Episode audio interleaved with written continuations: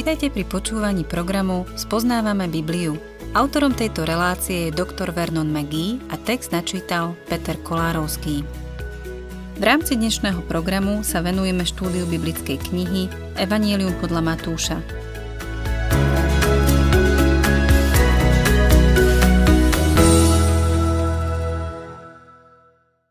Milí poslucháči, Ježiš sa v prípade potreby nebráni otvorenému konfliktu so svojimi protivníkmi.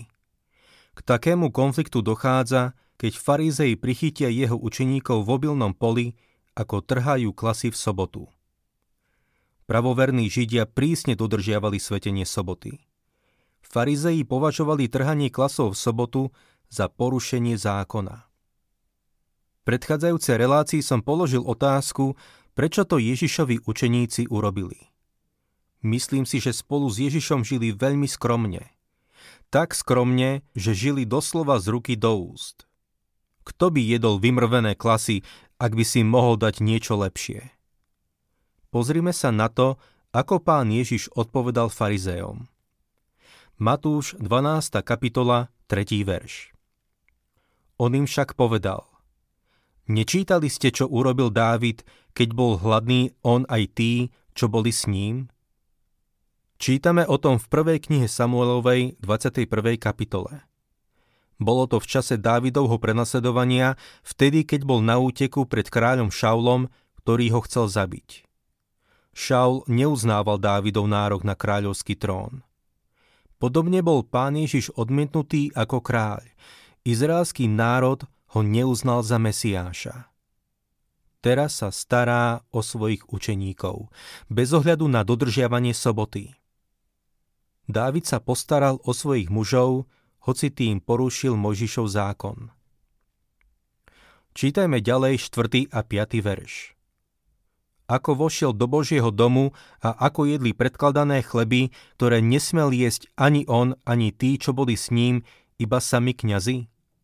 Alebo či ste nečítali v zákone, že v sobotný deň kňazi v chráme znesvecujú sobotu a sú bez viny? Kňazi pracovali v sobotu. 6. verš. Hovorím vám, tu je niečo väčšie ako chrám. Pán Ježiš si tu nárokoval nadriedenosť nad svetým miestom ich náboženského života, ktorým bol chrám. Z pohľadu farizejov sa rúhal. Nielenže porušil sobotu, ale navyše sa aj rúhal. 7. verš. Keby ste boli poznali, čo znamená milosrdenstvo chcem a nie obetu, neboli by ste odsúdili nevinných. Výrok milosrdenstvo chcem a nie obetu je zo Zeáša 6. kapitoly 6. verša. Náš pán sa zastáva svojich učeníkov tým, že popiera, že by porušili sobotný deň. Prečo? Odpoveď máme v 8. verši. Veď syn človeka je pánom soboty. Verte mi, tým, že povedal, že je pánom soboty, sa v očiach farizeov dotkol toho najcitovejšieho miesta. Pre nich bolo svetenie soboty tým najsvetejším predpisom, ktorý dodržiavali. Podľa nich si nemohol nárokovať viac. Určite to v nich vyvolalo horkosť a nenávisť. Teraz sa presunieme z poľa, kde sa toto stretnutie odohralo, do synagógy, ale ešte stále budeme čeliť rovnakej otázke ohľadne svetenia soboty. Čítajme 9. verš. Keď odtiaľ odišiel, prišiel do ich synagógy. Všimnime si, že prišiel do ich synagógy, nie našej, ale ich. Podobne sa vyjadruje v súvislosti s chrámom. Spočiatku hovorí o Božom chráme, ale nakoniec povie, hľa, váš dom vám zostáva spustnutý. 10. verš. Tam bol človek, ktorý mal vyschnutú ruku. Opýtali sa Ježiša, je dovolené v sobotu uzdravovať? To preto, aby ho mohli obžalovať. Nastrčili farizei tohto muža s vysnutou rukou zámerne, aby Ježiša prichytili, ako ho uzdraví? Nevieme, ale ak áno, potom sa Ježišovi protivníci priznali k dvom dôležitým veciam. Poprvé, uznali, že má moc uzdravovať chorých. Ako sme videli, Ježišovi protivníci nikdy nespochybňovali jeho schopnosť robiť zázraky. Len človek, ktorý po 2000 rokoch pracuje na svojom doktoráte v nejakej zaduchnutej knižnici, dokáže spochybňovať jeho zázraky. Farizei bez pochybností uznali, že má moc uzdravovať chorých. Preto nastrčili tohto muža s vyschnutou rukou. Druhá vec, ktorú priznali, je táto. Keď sa bezmocný človek postaví Ježišovi do cesty, prijaví s ním súcit, aby ho uzdravil, dokonca aj v sobotu. To je priznanie. Čítajme 11. až 14. verš. On im povedal, nájde sa medzi vami človek, ktorý má jedinú ovcu a tá by mu v sobotu spadla do jamy a on by ju nechytil a nevytiahol? A okoľko je človek cennejší ako ovca? Preto v sobotu je dovolené dobre robiť. Na to povedal tomu človeku – Vystri ruku. Vystrel ju teda a bola zasa zdravá ako tá druhá. Farizej však vyšli von a radili sa o ňom, ako ho zahubiť. Ich otázka ohľadne uzdravovania v sobotu smerovala k tomu, aby ho prichytili. Ale v skutočnosti Ježiš prichytil svojich protivníkov. Pripustili, že zachrániť ovcu v sobotu je dovolené. Pravdu povediac, Mojžišov zákon to dovoľoval. Tu nastal zlom vo vzťahu medzi náboženskými predstaviteľmi a Ježišom. Tu sa rozhodli, že ho zahubia. Až do tohto momentu boli k nemu farizei priateľskí. Chceli sa za neho zavesiť a ťažiť z jeho popularity. Ale pán odmietol ísť s nimi a stali sa jeho nepriateľmi. Otázka sobotného dňa spôsobuje rozkol, ktorý vedie k otvorenému konfliktu. Od tohto momentu sa títo krvilační psi, plní nenávisti, pustia po jeho stope a nevzdajú sa, kým si nezložia ruky pod jeho krížom. Začínajú sa radiť, ako ho zahubiť. Bez pochyby by ho najradšej hneď zatkli, ale boja sa davou. Čítajme 15. verš. Keď sa Ježiš o tom dozvedel, odišiel odtiaľ. Mnohé zástupy išli za ním a on všetkých uzdravil. Úmysly farizejov vedú k Ježiša k tomu, aby sa načas stiahol, pretože ešte neprišla jeho hodina. Až do určeného času sa ho nedotknú. V tomto verši je zaujímavé si všimnúť, že Ježiš neuzdravil len niekoľkých zo zástupov, ale všetkých. Nevieme si ani len predstaviť, aký dojem to muselo vyvolať. Bolo to niečo úplne ohromujúce. Museli ho buď prijať, alebo odmietnúť. Nebolo možné zaujať neutrálny postoj. Dodnes je stále kontroverzný. Nepriateľ ide stále po ňom. Buď sa staneš jeho priateľom, alebo nepriateľom. Buď bude tvojim spasiteľom, alebo sudcom. Nemôžeš sa mu vyhnúť. Pokračujme 16. veršom. Prikázal im však, aby o ňom verejne nehovorili. Pán neprišiel na túto zem ako divotvorca. Prišiel ako Mesiáš. Keď ho odmietli, pokračoval na ceste ku krížu, aby sa stal spasiteľom sveta. Jeho zázraky mali za následok, že sa na neho davy tlačili a tomu bránilo venovať sa svojej službe, ako by chcel.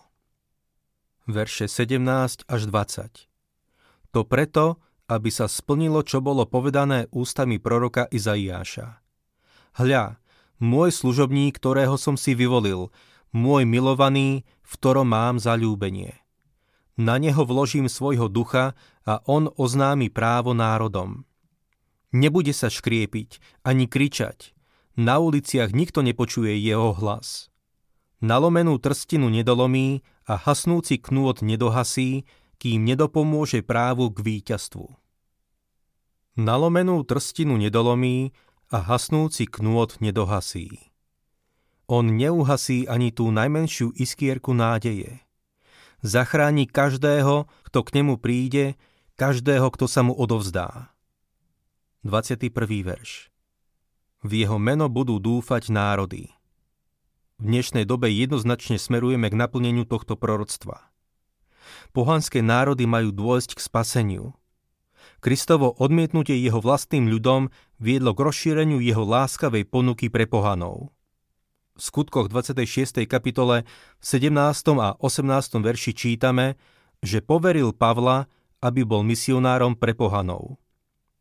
Vytrhol som ťa z tohto ľudu aj spomedzi pohanov, ku ktorým ťa posielam, aby si im otvoril oči, nech sa odvrátia od tmy k svetlu a od satanovej moci k Bohu, a aby tak dosiahli odpustenie hriechov a účasť medzi tými, ktorí sú posvetení vierou vo mňa. Čítajme v našom texte 22. a 23. verš. Na to priviedli k nemu posadnutého démonom, ktorý bol slepý a nemý. Uzdravil ho, takže nemý hovoril a videl. Zástupy žasli a hovorili, či to nie je Dávidov syn? Inými slovami, toto je náš Mesiáš. Tento zázrak bol porovnateľný so vzkriesením z mŕtvych. Ježišové skutky boli pre úprimných ľudí len novým a novým potvrdením toho, že on je skutočne Dávidov syn Mesiáš. Ale čo na to povedali farizei? 24. verš. Keď to farizei počuli, povedali Tento vyháňa démonov iba mocou Belzebula, vládcu démonov. Toto je znakom neodpustiteľného hriechu, ktorého sa títo ľudia dopustili. Vo svojom pevnom presvedčení a poznaní písma len pre svoju vlastnú píchu a tvrdosť srdca označili dielo Božieho syna za dielo diabolských mocností. To je niečo, čo sa vymýka možnosti odpustenia. 25. až 28. verš. On poznal ich myšlienky a povedal im – každé vnútorne rozdelené kráľovstvo pustne a nejaké mesto alebo dom vnútorne rozdelený neobstojí. Ak aj Satan vyháňa Satana, je vnútorne rozdelený. Ako obstojí jeho kráľovstvo? Ak ja vyháňam démonov mocou Belzebula, čo mocou ich vyháňajú vaši synovia? Preto oni budú vašimi sudcami. Ale ak vyháňam démonov mocou Božieho ducha, potom k vám prišlo Božie kráľovstvo. Prišlo k vám Božie kráľovstvo v osobe Mesiáša. Kristus hovorí, tu som. Tým, že vyháňam démonov, potvrdzujem, že som Mesiáš. 29. až 32. verš. Veď ako môže niekto vojsť do domu silného muža a zmocniť sa jeho vecí, ak najprv toho silného muža nespúta? Iba potom môže vylúpiť jeho dom. Kto nie je so mnou, je proti mne. A kto so mnou nezromažďuje, rozadzuje. Preto vám hovorím, každý hriech a rúhanie bude ľuďom odpustené, ale rúhanie proti duchu nebude odpustené. A kto by povedal slovo proti synovi človeka, tomu bude odpustené. Kto by však hovoril proti duchu svetému, tomu nebude odpustené ani v tomto veku, ani v budúcom. Nie je to žiadného hriechu zo včera, ktorý by pán neodpustil dnes, pretože zomrel za všetky hriechy. Duch Svetý prišiel na svet, aby sprítomnil Kristovo spasenie v našich srdciach. Ak sa brániš pôsobeniu Ducha Božieho, keď sa ti prihovára, nie to odpustenia. Boh ti neodpustí, keď odmietaš spasenie, ktoré ti Duch Svetý prináša. A je to Duch Svetý, ktorý prináša nový život.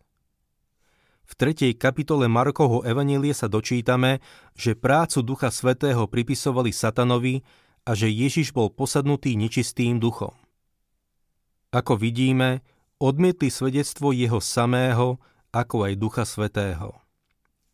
Ak vzdorujeme Duchu Svetému, nie sú nám odpustené hriechy, pretože On prináša odpustenie. Je to ako keď nejaký človek umiera na nejakú chorobu a lekár mu povie, že na ňu existuje liek. Ten človek ho odmietne a zomrie. Nie z tej choroby, ale z odmietnutia prijať ten liek. Existuje liek na chorobu hriechu, ktorý podáva Duch Svetý, ale ak sa mu brániš, nedá ti ho. Len tak sa môžeš dopustiť neodpustiteľného hriechu. 34. verš Vreteničie plemeno, ako môžete hovoriť dobre, keď ste zlí? Lebo ústa hovoria to, čím je naplnené srdce. Vreteničie plemeno. Možno si pamätáte, že Ján Krstiteľ použil to isté oslovenie. 35. až 37. verš. Zatiaľ, čo dobrý človek vynáša dobré veci z dobrého pokladu, zlý človek vynáša zlé veci zo zlého pokladu.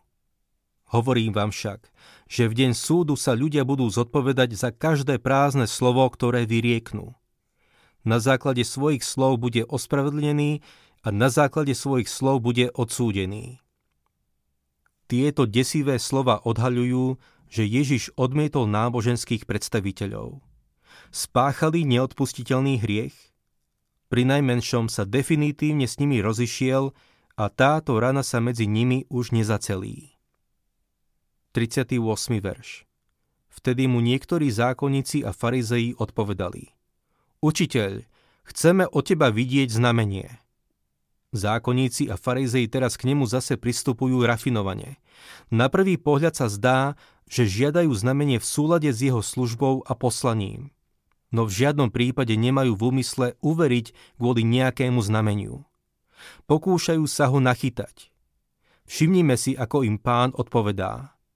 Verše 39 až 40. On im však odpovedal.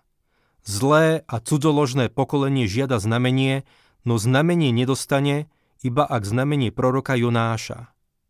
Tak ako bol Jonáš v útrobách veľkej ryby 3 dní a 3 noci, tak bude aj syn človeka v lone zeme tri dni a tri noci. Pán im kategoricky odmietol dať znamenie, ale nasmeroval ich k dvom staroznulným udalostiam. Tým prvým bol príbeh proroka Junáša. Boh priviedol Junáša späť k životu, keď ho vyviedol z tmy a smrti do svetla a života. Junášova skúsenosť bola znamením pohrebu a vzkriesenia Ježiša Krista. 41. verš Mužovia z Ninive povstanú na súde s týmto pokolením a odsúdia ho, lebo oni sa kajali na Jonášovo kázanie.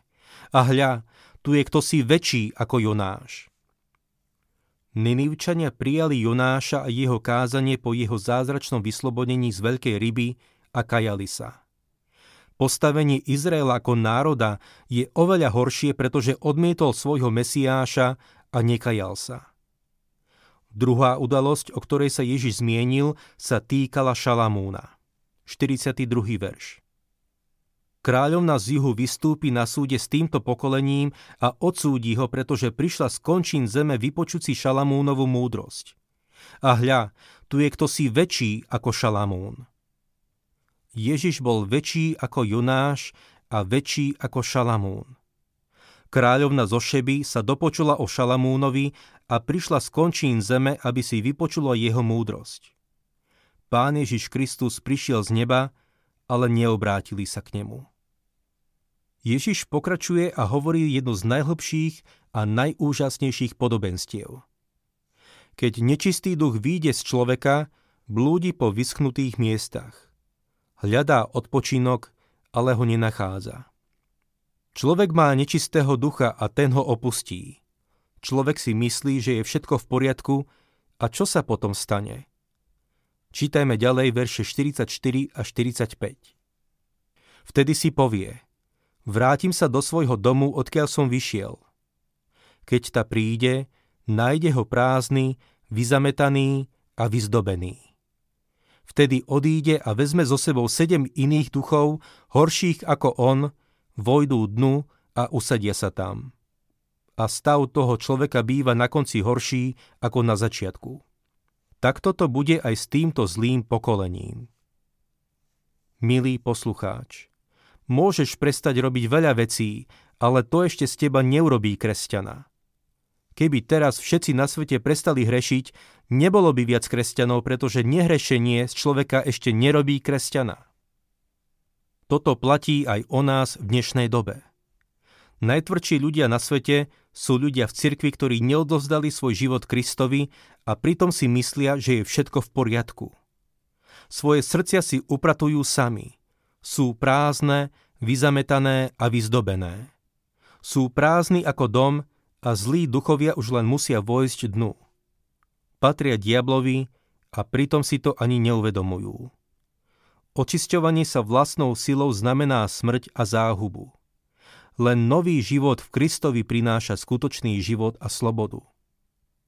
S týmto úzko súvisí aj záverečná časť tejto kapitoly.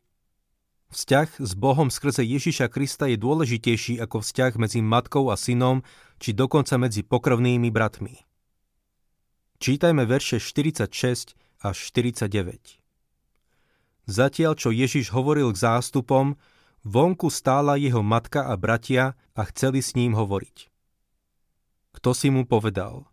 Pozri, tvoja matka a tvoji bratia stoja vonku a chcú sa s tebou rozprávať. No on tomu, čo mu to hovoril, odpovedal. Kto je moja matka? A kto sú moji bratia? Načiahol ruku k svojim učeníkom a povedal. Hľa, moja matka a moji bratia. Ten najsilnejší vzťah je medzi Kristom a veriacím. Milý poslucháč, ak si Božie dieťa a tvoja rodina nie je veriaca, si bližšie k Ježišovi Kristovi ako k svojim vlastným príbuzným, vrátane matky, ktorá ťa porodila. Máš bližšie k iným veriacim ako k vlastným členom rodiny, ktorí neveria. Ježiš tu hovorí o novom vzťahu. 50. verš. Lebo každý, kto plní vôľu môjho Otca, ktorý je v nebesiach, je môjim bratom, sestrou i matkou. A čo je vôľa Otca? aby sme poslúchali pána Ježiša Krista, prijali ho a uverili v neho. Program Spoznávame Bibliu vysielame každý pracovný deň a relácie sú dostupné aj na internetovej stránke ttb.tvr.org. Ak sa vám program páči, chceli by ste nám nechať nejaký odkaz alebo by ste tento program radi odporúčili ďalším, Navštívte facebookovú stránku Spoznávame Bibliu alebo nám napíšte na e-mailovú adresu spoznávame.bibliu zavináč gmail.com.